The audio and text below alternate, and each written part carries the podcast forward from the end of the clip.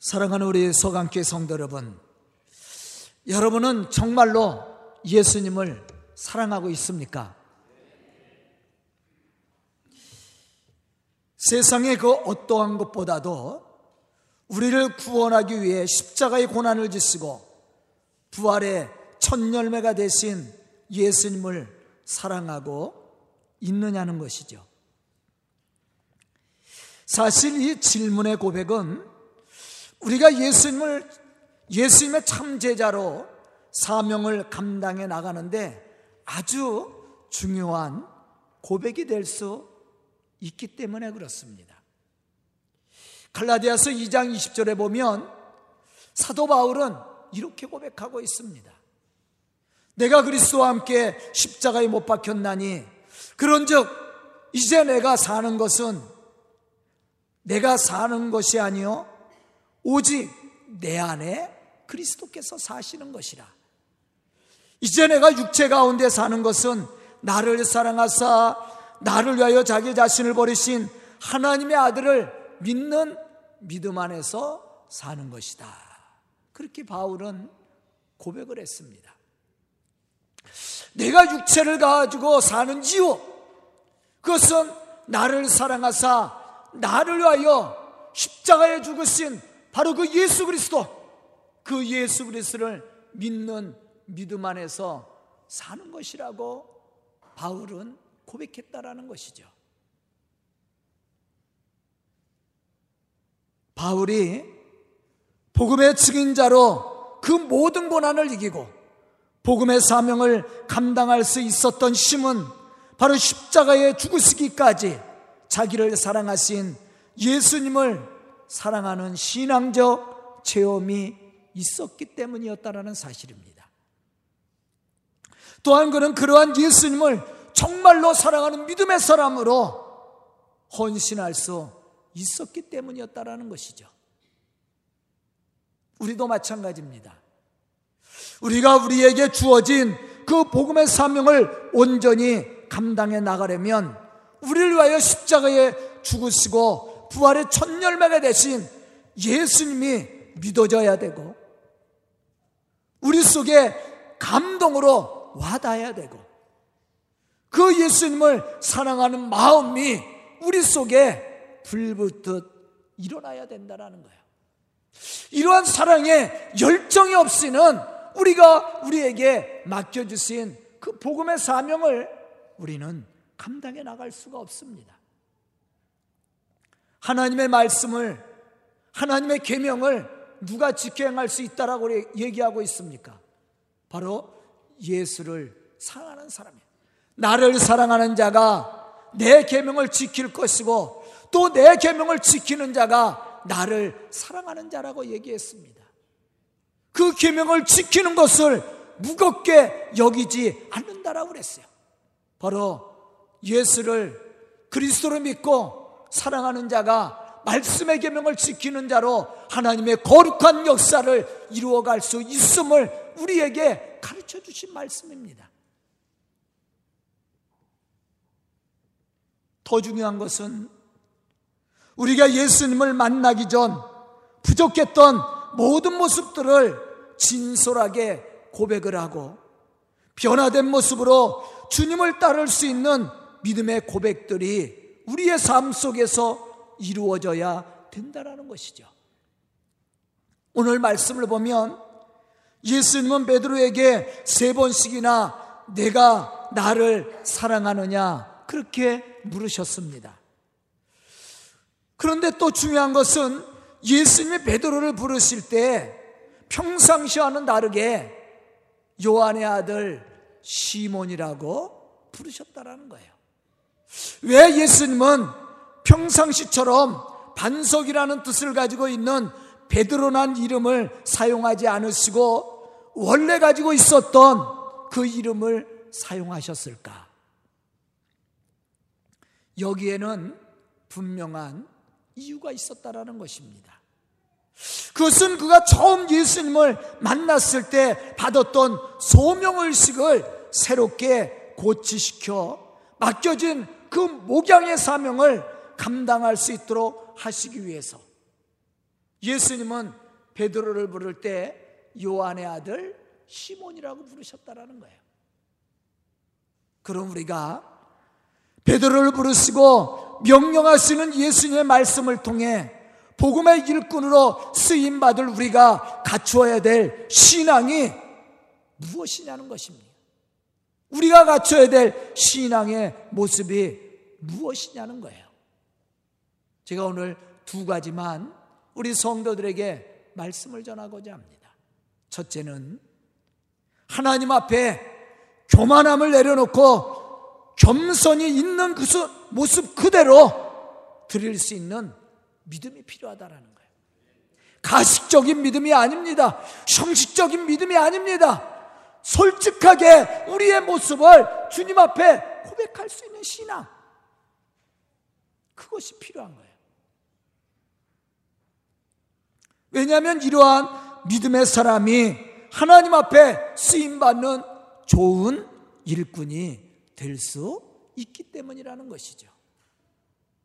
본문 15절에 보면 예수님은 베드로를 향해서 이렇게 질문을 했습니다. 요한의 아들 시모나 내가 이 사람들보다 나를 더 사랑하느냐? 우리 소강교회 성도 여러분, 여러분들은 세상의 누구보다도 저를 더 사랑하십니까? 예수님이 물으신 거예요.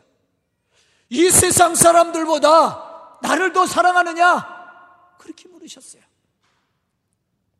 여기서 우리가 깊이 생각해야 될 것은 앞에서도 말했듯이 예수님이 베드로를 요한의 아들 시몬이라고 불렀다라는 거예요.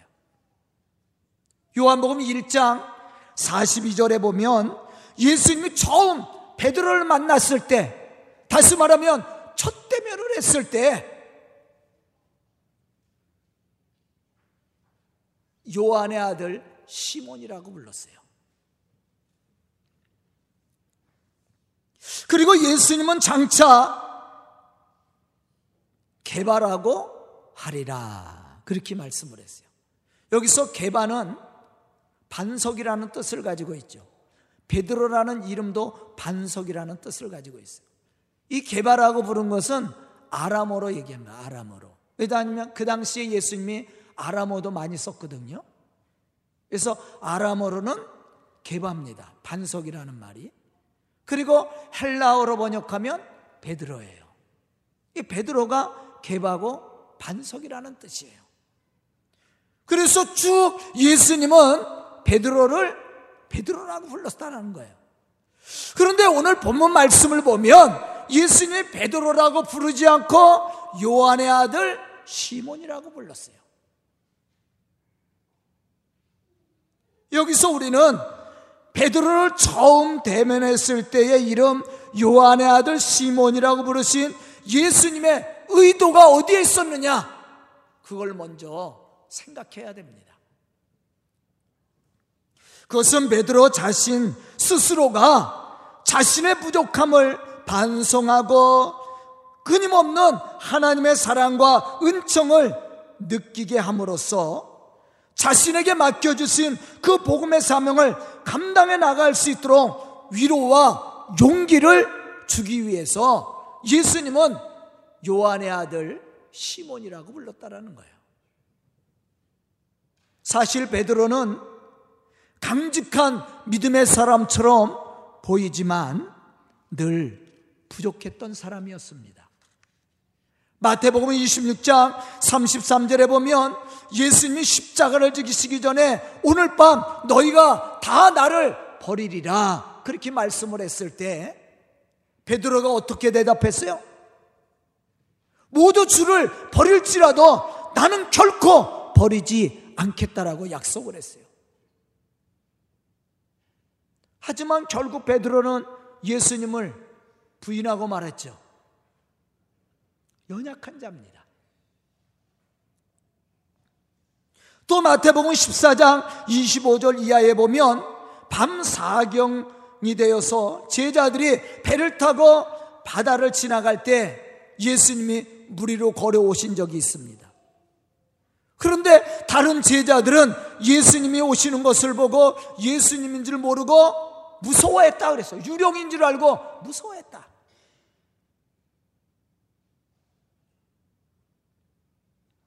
그러한 제자들을 향해서 예수님이 어떻게 말씀했냐면 내니 두려워하지 말라. 그렇게 예수님이 말씀을 했어요.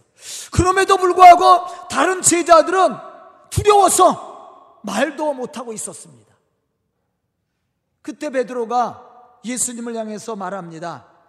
주여, 만일 주님이시거든 나를 명하사 무리로 걸어오게 하소서. 그리고 베드로가 무리를 걸어갔습니다. 그런데 금방 베드로가 물속에 빠져들어갔어요. 왜냐하면 예수님을 보고 갔으면 되는데 믿음으로 갔으면 되는데 바람과 파도를 봤습니다. 그때 마음에 의심이 생기고 믿음이 사라졌어요. 살려달라고 소리쳤습니다. 그때 예수님께서 베드로의 손을 잡아주시면서 하신 말씀이 뭐예요?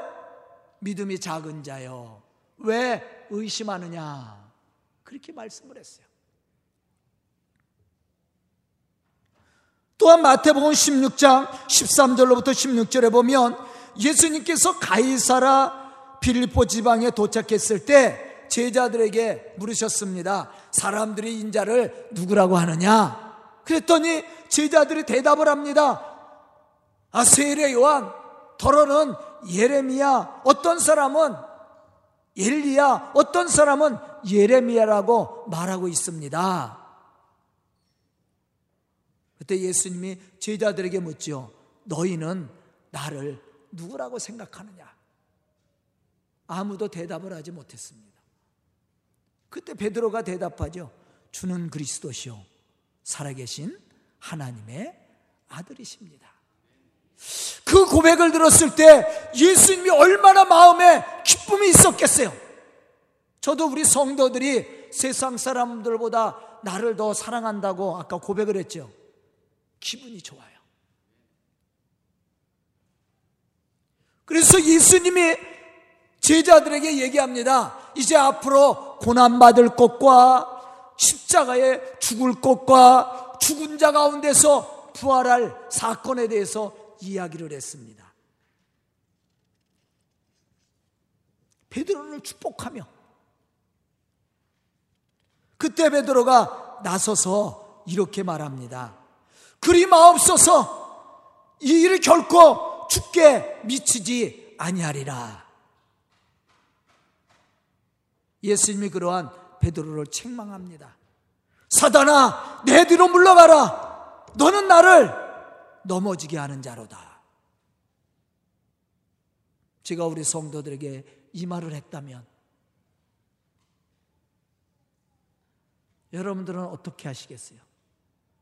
그래도 주님, 그래도 목사님 따라가겠습니다.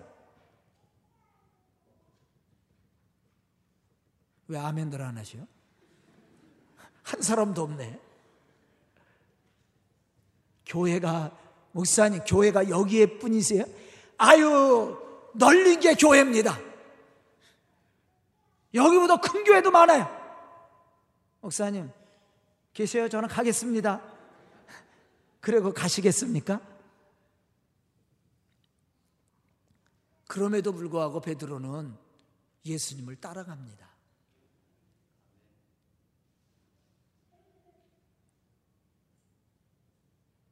대단한 신앙이죠.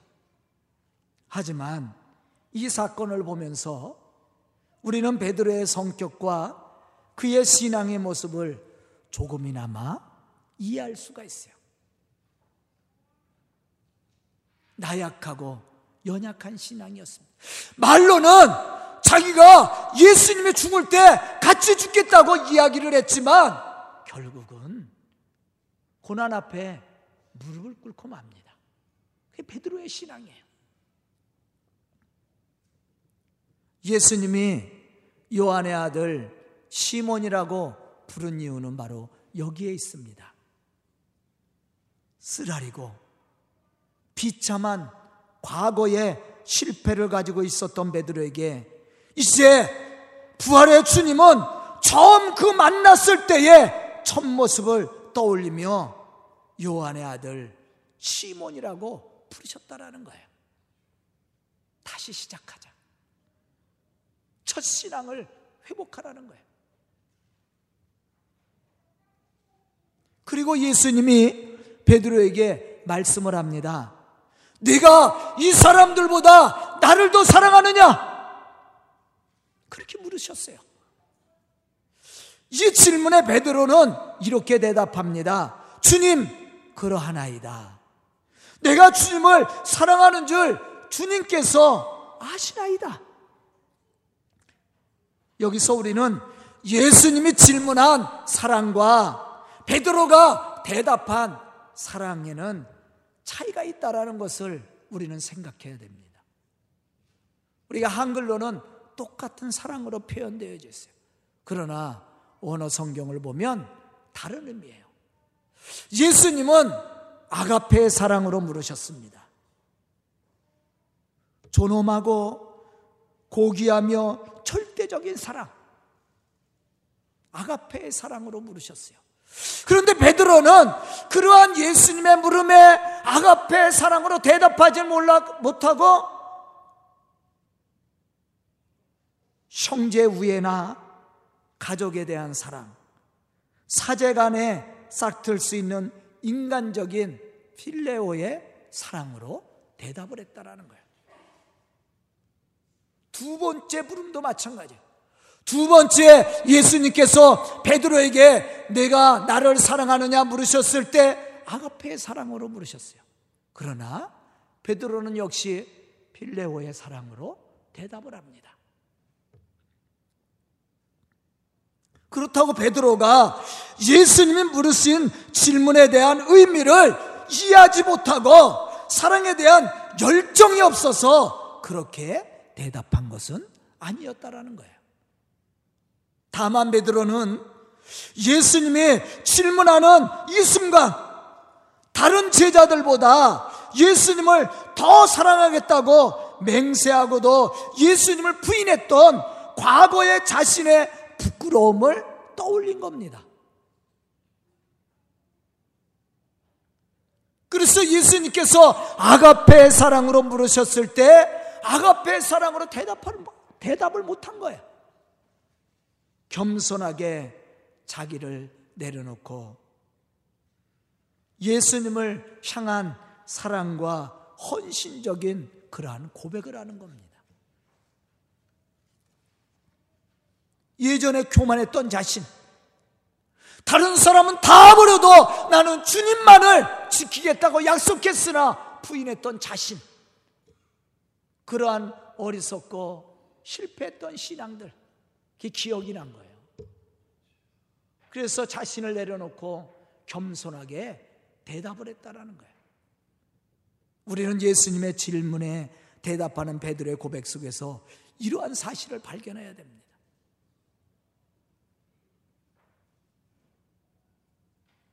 그러면서 베드로가 어떻게 대답했냐면 주님 그러하나이다. 내가 주님을 사랑하는 줄 주님께서 아시나이다. 이것은 예수님의 질문에 긍정하는 모습입니다. 뿐만 아니라 이러한 베드로의 태도는 혈기방장하고 교만했던 전의 모습과는 다르게 진지하고 겸허한 자세로 예수님의 질문을 수용하고 있었다라는 거예요. 예수님도 이러한 베드로의 마음을 충분히 이해를 했습니다. 그렇기 때문에 베드로를 향해서 내 어린 양을 먹이라고 말씀을 하셨다라는 거예요. 여기서 어린 양의 의미도 우리가 한번 생각해야 됩니다. 첫 번째는 어린 양을 먹이라고 그랬고, 두 번째는 내 양을 치라고 그랬고, 세 번째는 내 양을 먹이라고 그랬어요. 어린 양과 양의 의미는 다릅니다. 여기서 어린 양은 당시 새로 개종한 초신자들을 염두에 두고 하신 말씀입니다. 즉 베드로가 맡아서 양육해야 될 당시 초신자들입니다. 그들은 신앙적으로 나약하고 세상에 쉽게 유혹을 받고 흔들릴 수 있는 그러한 나약한 믿음의 사람들입니다. 그러므로 베드로와 같이 그 모든 경험을 했던 사람이 필요했던 거예요. 예수님의 이 질문과 대답 속에서 우리가 생각해야 될 것은 너도 실패하지 않았느냐? 네가 그러한 신앙적 경험을 가지고 이 초신자들을 양육하라는 거예요. 왜냐하면 초신자들은 쉽게 넘어질 수 있습니다. 쉽게 유혹을 받을 수 있습니다. 쉽게 배반할 수도 있어요. 내가 그러한 신앙적 경험을 가지고 그들을 돌보라는 거예요. 그게 예수님께서 베드로에게 말씀하셨던 내용이었습니다. 저는 오늘 말씀을 듣는 우리 성도들이 겸손한 믿음의 사람들이 되어서 우리의 이웃을 이해하고 사랑함으로 섬겨줌으로 주님께서 우리에게 맡겨주신 이 복음의 사명을 감당해 나갈 수 있는 그러한 믿음의 성도들이 다 될 수 있기를 주의 이름으로 축원합니다. 두 번째, 정말로 예수님을 사랑하는 체험적인 신앙이 있어야 맡겨주신 사명을 감당할 수 있는 거예요. 본문 17절에 보면 예수님은 세 번째 베드로에게 물었습니다. 요한의 아들 시몬아, 네가 나를 사랑하느냐? 그렇게 물으셨어요. 여기서 예수님이 베드로에게 물으신 사랑은 앞에서와는 다르게 필레오의 사랑으로 물은 거예요. 첫 번째, 두 번째는 아가페의 사랑으로 물으셨어요. 그런데 세 번째 예수님께서 베드로에게 물으실 때 아가페의 사랑이 아니라 필레오의 사랑으로 물으셨어요. 그리고 베드로는 여전히 필레오의 사랑으로 대답을 했습니다. 즉 예수님은 선한 목자로서 베드로의 마음을 이해하고 위로했습니다. 뿐만 아니라 그의 마음과 형편을 아시고 세심하게 베드로 자신을 수용하고 축복한 겁니다. 끝까지 아가페의 사랑을 주장하지 않았어요. 베드로를 이해를 한 겁니다. 베드로의 입장에서 물은 거예요. 이러한 베드로는 예수님의 물음에 어떻게 했다고 그랬어요? 근심했다. 첫 번째, 두 번째는 근심이라는 말이 나오지 않는데 세 번째는 근심했다. 왜 근심을 했습니까? 자신의 쓰라린 과거를 생각한 거예요. 부끄러운 일이죠. 그렇게 장담을 했는데, 그렇게 약속을 했는데, 예수님을 부인하고 말았단 말이에요. 그 아픈 과거가 생각난 거예요. 그래서 베드로는 마음에 근심이 생긴 거예요. 하지만 용기를 내서 대답을 합니다. 주님, 모든 것을 아시오매 내가 주님을 사랑하는 줄을 주님께서 아시나이다. 모든 것을 아시지 않습니까? 아유, 예수님, 내 과거도 예수님 다 알고 있지 않습니까? 왜 자꾸 물으셔요? 민망하게 부끄럽습니다. 이런 대답이에요. 주님 다 아시지 않습니까? 하지만 내가 주님을 사랑하는 것도 주님 아시지 않습니까? 이 베드로의 대답이에요.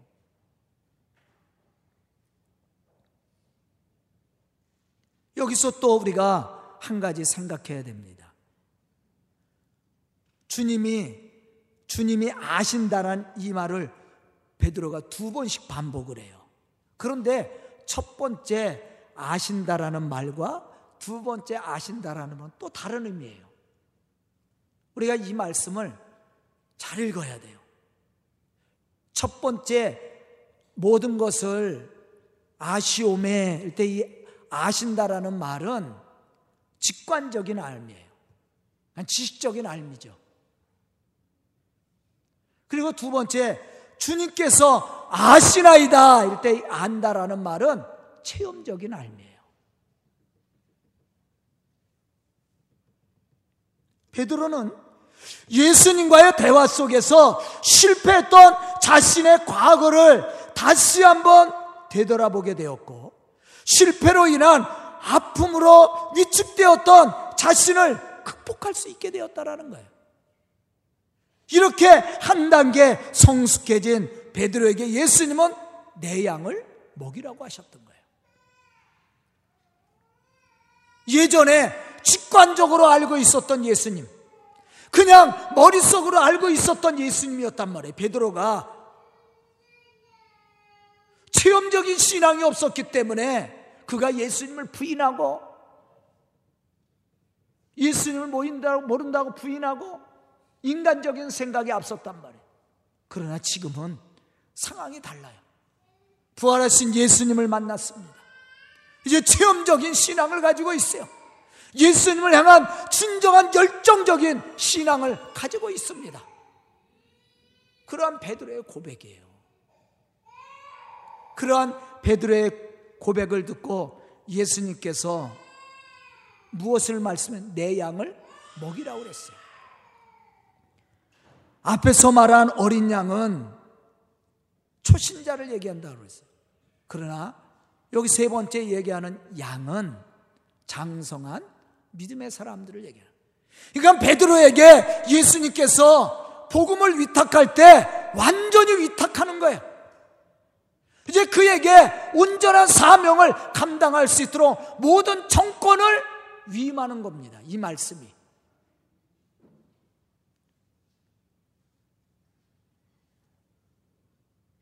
우리가 신앙이 있고 믿음의 분량이 있어 장성했다고 그래서 말씀을 안 먹어도 됩니까?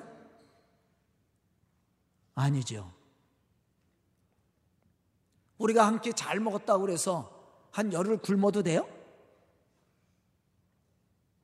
매일 먹어야 육체의 건강을 유지합니다. 신앙도 마찬가지예요. 믿음이 나약한 사람이나 믿음이 강건한 사람이나 매일같이 말씀을 먹어야 됩니다. 말씀을 읽어야 되고 말씀을 들어야 되고 또한 예배를 통해서 하나님과 영적인 교제를 나눠야 되고 말씀의 은혜가 우리 속에 충만해야 돼. 그래야만이 우리가 신앙을 유지하는 거야.